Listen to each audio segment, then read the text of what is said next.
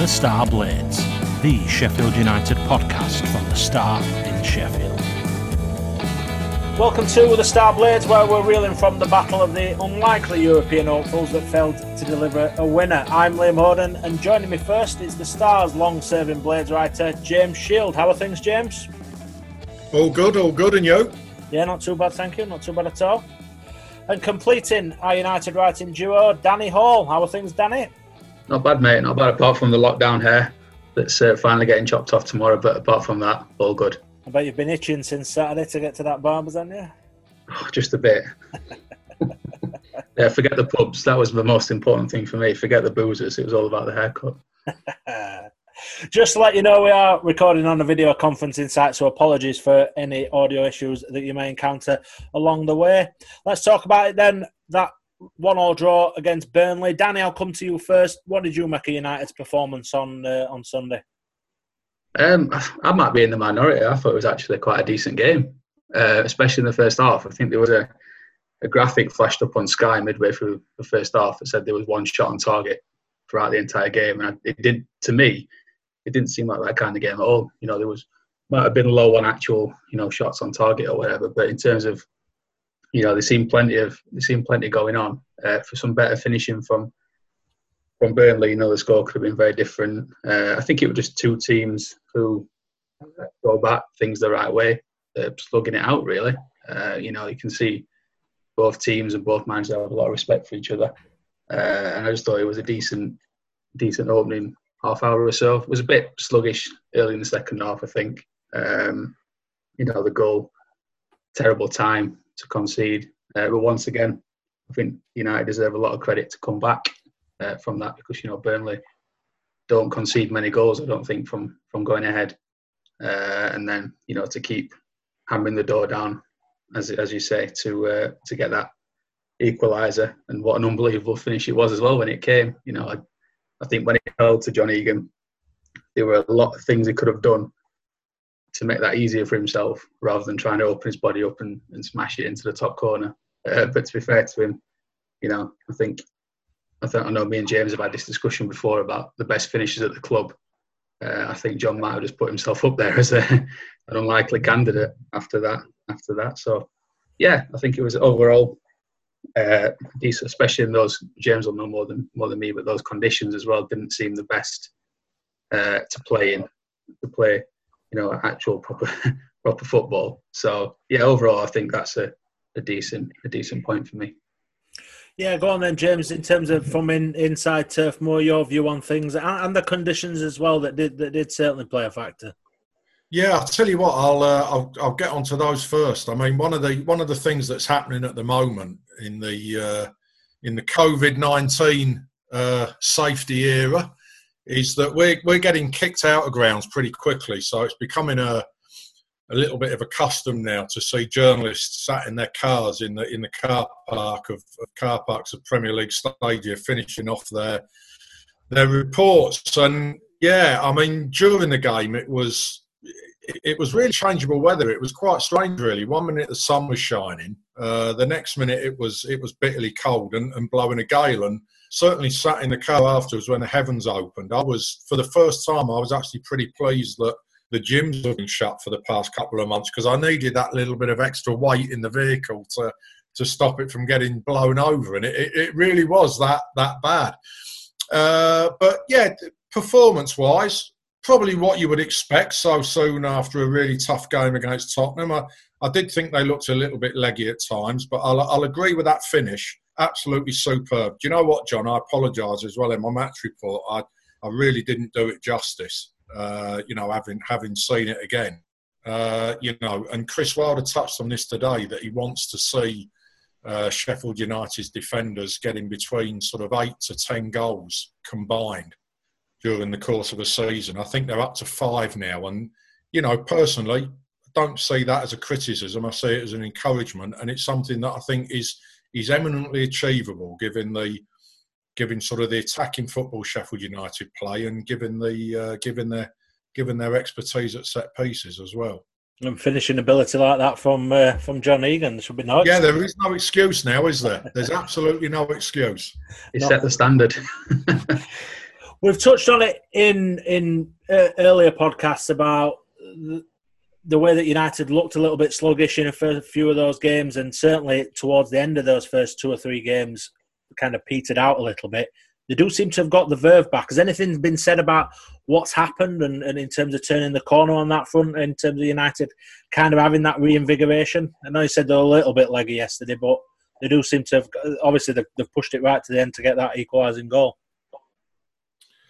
Yeah, I, I mean, personally, I, I know I've sort of touched on the fact that I thought they looked tired actually when they when they came back.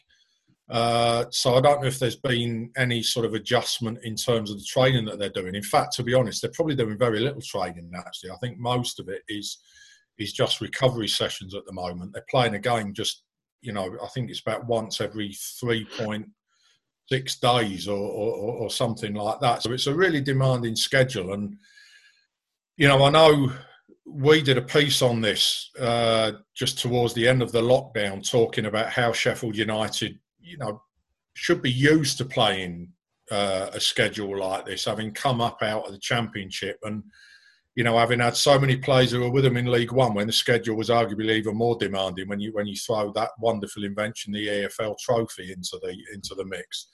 But you know, in fairness, I know a couple of the people involved with the team have sort of made the point that uh, a, a, Saturday, Wednesday, Saturday schedule in the Championship, in terms of the effort and the emotional investment you have to put in, is pretty much on a par with Saturday to Saturday in the Premier League. You know, I think they made the point that athletically and in terms of the just the concentration you've got to put into games, Premier League football is a lot more demanding. I don't think anyone would be surprised to hear that. But I think the other thing is they've probably just got used to the conditions. And because once again, I can't stress how strange it is being inside a ground where there are no fans. Uh, you know, it, it it sounds ridiculous and it shouldn't be. It should be absolutely the opposite way. But even just working inside them, it can be quite difficult to to concentrate at times because you know it's it's just not what we're used to. And I think from the players' perspective, listen, I'm I'm not sort of you know shedding tears for them because they've got a great job. They're all well paid, and you know this is something that they're that they're all equipped to deal with. But it will take some getting used to. Just daft things like travelling on three buses, having to get changed in a port cabin or or a media room, and then walking down, you know, ten flights of stairs to the showers and back again with a with a towel wrapped around you. It, it, it is just it's not the norm. It, it's not what they were used to. But I think there's signs that they're they're getting pretty used to it now. Plus the fact, let's not forget, they had three months here without competitive football.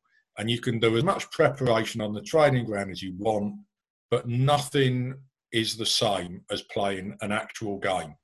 So, you know, we all see that at the start of the season. It takes teams a little bit of a little bit of time to get sort of get their rhythm back and get their focus back and, you know, really start firing on all cylinders. So you know, once again, I, I, don't know. Maybe I was being a little bit too harsh, but I think they're probably just getting acclimatized now to things. Yeah. In terms of getting acclimatized and getting used to different things, I know Chris Wilder's been talking about sort of various rule changes today, specifically the substitute rule change. But Danny, something I know you touched on yesterday, the, the drinks break and how impactful that is on, on, on matches, not only just breaking up play, but what it can do to a team's kind of momentum within a game. Yeah, I'm not sure. I know it was brought in for, for slightly different circumstances than a than a, a raining, blustery, horrible July day at Turf Moor. Um, yeah, I think Chris said today that he's never had as much Bovril as he had on uh, on Sunday afternoon at, in Lancashire. But yeah, it just seems again, like Chris said, it, it's just a it's basically a timeout, isn't it? You know, it's, it's almost like watching basketball where you know seems you know players of course will take on a few fluids, I'm sure. But you know, there's no way that you know teams teams and managers are not going to take the chance to to get into the players at half time, and it has borne out in terms of the you know we've watched so many games since the restart where one team has been flying. Uh, you know the other team's hanging on. Then that drinks break comes, and the amount of times that that shifted entirely the other way uh, has been remarkable. And to be fair, you know that's happened for Sheffield United there's been games. I think it was at Man United away. I think it was when they were under the cosh just before the drinks break, and they had their best spell afterwards. It might have been Man U. It might be a different game. I'm not sure, but they, you know it has worked in their favour as well. So you know it's not it's not all been been all one way. Uh, and you know I'm sure Chris has took that opportunity to get into his players as much as any other manager has. Um, yeah, I think the one that really sticks in his in his craw is the uh, is the subs one. Yeah. Uh, you know, in terms of the especially when you know United are so short-handed now that they can't actually name a full bench anyway. Uh, but even if they could, you know, in terms of some of the players that have been on the benches of of the bigger bigger clubs have been absolutely unbelievable. Uh, and you know, having the opportunity to put a couple of them, a couple more of those into the game at any point um, has just made it you know, slightly more imbalanced, uh, in my view. Yeah, James, Chris has had plenty to say about that today. I understand. Yeah, absolutely. I mean, it was a lovely opportunity, I must say, to uh, discuss what the best garnish for a Bovril is. Though Chris, uh, Chris seems to be a fan of black pepper, but one of mm one of our fellow journalists suggested Henderson's relish was yeah. uh, was actually the, the perfect thing to uh, perfect accompaniment to a bovril. So, but anyway, that's uh, that's an aside. Might be something for everybody to uh, to try at home. I know. next next week's pod. Next week. Yeah, that's that's right. Yeah, well, we could. Yeah, we could. We could possibly look at that, couldn't we? Yeah. it's. but uh, no, I, I, I'll tell you what these rule changes are, uh, and I'll, I'll include. You know the, the increase in the number of substitutes permitted and the drinks break, they're a complete and utter farce. There's there's absolutely no doubt about it. It was it was absolutely ridiculous to change these and to introduce these measures effectively three quarters of the way through a season. I think the competition has been affected enough, the dynamic of the whole tournament, if you like, has been affected enough by by the break in the in the fixture schedule. Uh, you know, and we've seen key players for other clubs come back through it. You know, from from long term injuries. We saw a couple of those at Bramall Lane the other night. Son Heung-min uh, and Harry Kane, who wouldn't have been available for the for the game had it taken place as scheduled at Bramall Lane. Of course, you know Sheffield United won the match, so they won't be complaining too much about that. But I think there might have been a few issues raised had they lost. But it's no, it's it's just farcical to add an extra sort of layer of complexity to the whole thing. And so, you know, you, if you play a board game at home, you don't suddenly change the rules halfway through, do you? You know, and I, I just think I, I, I do not understand the reasoning behind this. You know, I mean, people will say about the drinks break, oh, it's to stop players, you know, getting overly tired uh, because of the because of the changes to the fixture schedule because it is so congested. And you know, yeah, I get that, but you know, as as was brought up during the pre-match press conference today, we we don't see this during World Cups, which are which are played in summer. So why on earth somebody felt it was it was necessary to introduce into a you know a, a Premier League season being played in an English summer, which you know, I know we've been blessed in the past couple of weeks, but let's be frank, they're, they're, they're not usually sort of stiflingly hot or anything like that, are they? I, I just don't understand. You know what? I, I just think it was somebody being far too clever for their own good. And in terms of the the increase to the number of substitutes, let's be honest, we, we all know who it suits, and it was the clubs who voted for it. It was the ones who can just name international after international after international in their squads uh, or you know on, on their match day rosters. So I think it's thoroughly unfair, and I can understand why managers like Chris Wilder, and he's not the only one, by the way, have got the ump about it. It's a joke. Shouldn't have happened. Something everyone was pleased to see. Return of Jack O'Connell, Danny. Always a boost for the Blades. Get somebody of uh, Jack's ability back. Absolutely. I mean, it's, it seems quite strange the amount of times that I wrote something about, you know, they miss him offensively as well as defensively. You know, it still takes a little bit of getting your head around that we're talking about defenders here. Um, but yeah, just in terms of the way that he was so much both going both ways, and that's no slight at all on on Jack Robinson, who, you know, I think and a lot of people also think has been excellent since he, he stepped in because that's not an easy role. You know, you, you don't just have overlapping left centre, left side of centre backs, you know, queuing up to go out and buy. He's had to come in and kind of learn that role. Uh, as Jack's understood, you know, he's not had a lot of opportunities. Uh, suddenly, it's thrust him in difficult circumstances, as we, as we said before, in terms of uh, you know starting the season again after three months out, uh, and he took to it very well. Um, I think he was a little bit hesitant early on in terms of getting forward, uh, but I think we've seen every game he's played so far. I think he's been encouraged to get to get further forward.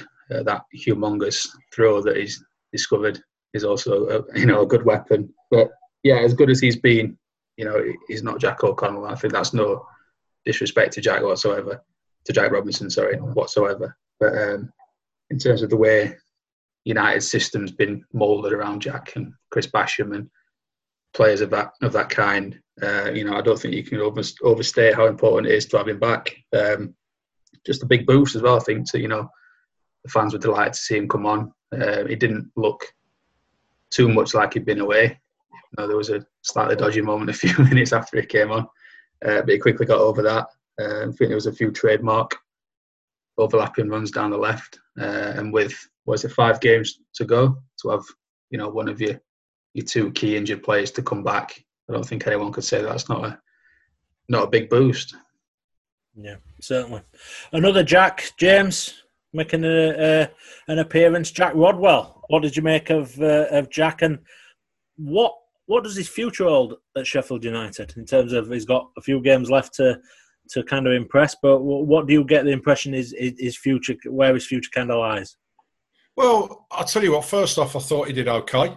Uh, you know, so that that will go in his favour. I think the fact that he's decided to hang around uh, and see the season out of Sheffield United will also have gone in his favour behind the scenes. In terms of where his future lies, uh, you know, I, I, I suspect that is going to be decided purely by finance.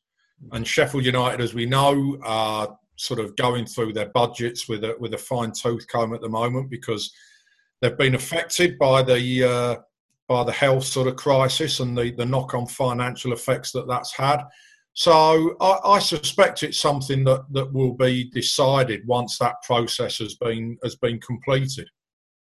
Uh, but there's things that have gone in his favour, and for the here and now, you know, I don't think Jack Rodwell did himself any harm whatsoever uh, the other day at Burnley. I thought he looked capable enough. He's clearly a player who has got Premier League quality.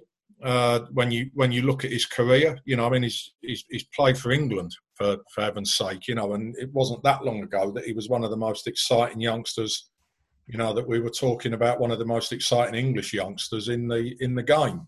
But he's clearly just lost his way a little bit, and he'll be looking to sort of put himself back on the right path at Sheffield United. What what I will say is, whatever happens to Jack, uh, whether he stays at Sheffield United or whether he goes, I think he will leave Sheffield United, if indeed he does leave, in a much stronger position than when he arrived. And I think there'll be more clubs, if he does go, will be interested in signing him uh, than than perhaps there were when he when he first arrived at Sheffield United over the Christmas period for you know just to, to start sort of training with the club. So I thought he did well. In, in, in terms of the sort of just to touch on something that Jack Danny mentioned there about Jack Robinson and Jack O'Connell. And yeah, I, I, I totally agree. You know, as well as Jack Robinson's done, he's not Jack O'Connell in that system. And a fully fit Jack O'Connell will bring a lot more attack wise to the table than Jack Robinson will. Uh, but that's that's to be expected because you know Jack Robin uh, Jack O'Connell, sorry, didn't just suddenly learn how to play this system by accident. He's been doing it for years. And I think, you know, one of the big problems that Chris Wilder's got, and it's a nice problem to have, and it's a it's a problem born out of success rather than failure, is the fact that, you know, because Chris Basham and Jack O'Connell have done so well, it's been very difficult to give anybody else who, you know, or any of their sort of potential deputies any real game time. Uh, and it reminds me of the situation when when Ched Evans was here and obviously had some off the field sort of issues of him, uh, uh, uh, you know, that we we all know what happened there. And there was a lot of sort of criticism at the time of the manager saying, well, you know, he's not given the other strikers an opportunity to uh, to get themselves up to speed in real match situations. But you you looked at that situation at the time, and Ched was scoring so many goals. You know, I mean, he only had to look at the net, and the ball seemed to end up in the back of it that that season. That how on earth were you going to give another player an opportunity? It was impossible to. I, I could just imagine, you know, Danny Wilson coming out and saying, "Well, actually, you know, we're we're going for promotion, but I've decided not to play Ched because." you know, something might happen to him and I need to get somebody else inside just to see how they go and get some minutes under the belt. It wasn't going to happen. People would have rightly criticised him for it at the time. And it, it's a similar situation that Chris has got now. But I think, you know, Jack Robinson who's come in and Jack Rodwell who came in at Turf Moor on the other side, I think they've, uh, I don't think they've done themselves any harm whatsoever. Let me put it like that. We're a bit pressed for time today, so we'll quickly look ahead to uh, to Wolves on uh, Wednesday night. Danny, what are you expecting from uh, from that game? I think it's got well. I expected a really good team to turn up at Bramall Lane. I mean, you know, it's difficult to kind of uh, you know give justice to the job that you know Nuno's done there and how he's kind of transformed that. He's had a lot, you know, going in his favour. Chris was at pains to kind of point that out earlier that when they were in the championship, as good as they were, you know, they should have been with the players they had, you know, in terms of buying Neves and players like that. Uh, but he also said, Chris, to be fair to him, you know, you've got to win the games, aren't you? It's no good being, and Sheffield United know this better than possibly any other team. It's no good just being the, you know, the team that spends the most money or has the best players or has the supposed best players in the league and is, you know, supposed to win the division. You've got to go out there and do it. And until Chris came in, United didn't do that. So I think he knows better than anyone else that there was a lot of other stuff that comes with, you know, that tag of favourites. Um, but yeah, you know, really enjoyed going to Molineux early this season. It's always a, a really good atmosphere. Enjoyed watching Wolves play. Enjoyed watching United take the game to them. I think it was a decent, decent game. Um, and yeah, not surprised at all that they are on the brink of, you know, the Champions League. Probably certs for at least a Europa League place. Uh, looking forward to seeing Adama Traore is a frightening player to play against. I think, if I remember right, uh, Sheffield United players took turns to foul him last time Molineux because there was no other way to stop him, basically, um, because you know he's a freak of a of a player with the attributes he has, and they've got so much else about them as well. Even going back to to Conor Coady, a player that you know we know a lot about at the back. He's done well to kind of survive the the rise up the divisions, I think.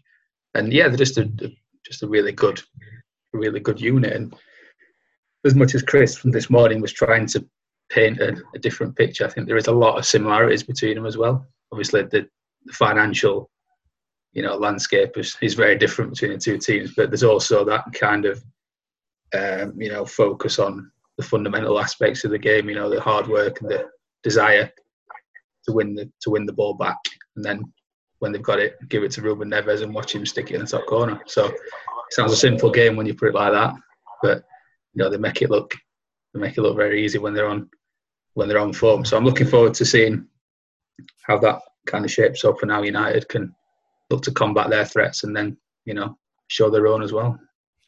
We've obviously talked a lot about United and the successes, James, uh, over the years, but in terms of the fact that they are competing on the same level as as Wolves side, and uh, from what Danny said there, a fantastic Wolves side at, at, the minute, still says a lot about what United have uh, have achieved this season.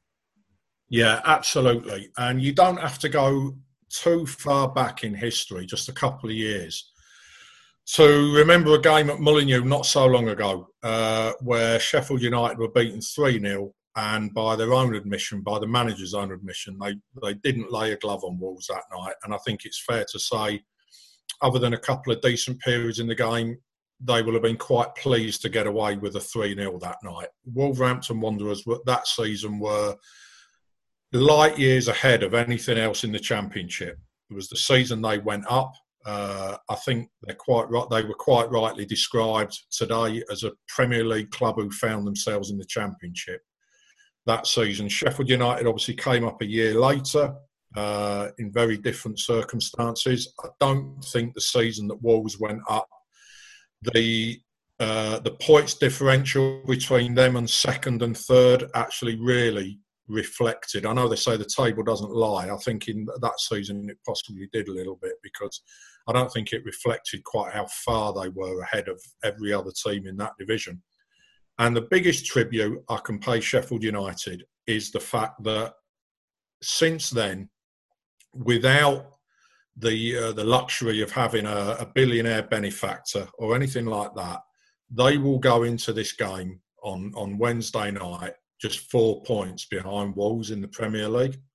So, you know, that just goes to show not just the progress they've made, but the speed of that progress. And I think when you look at it all in, yes, it is going to be a really tough game.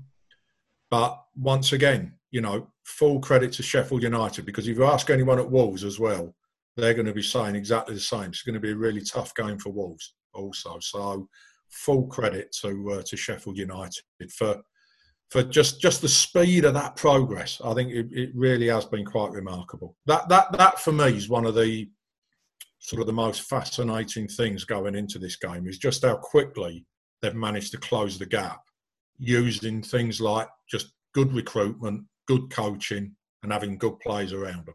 Yeah, yeah. Just quickly as we round off, then, Danny, selection wise for Wednesday night, any any team news coming out of today's press conference? Um, nothing too different from uh, from Sunday, really. Uh, obviously, John Fleck, uh, Luke Freeman, and John uh, John Lundstram. Sorry, escaped me there for a second. Uh, are all out for a couple of weeks longer. Chris said.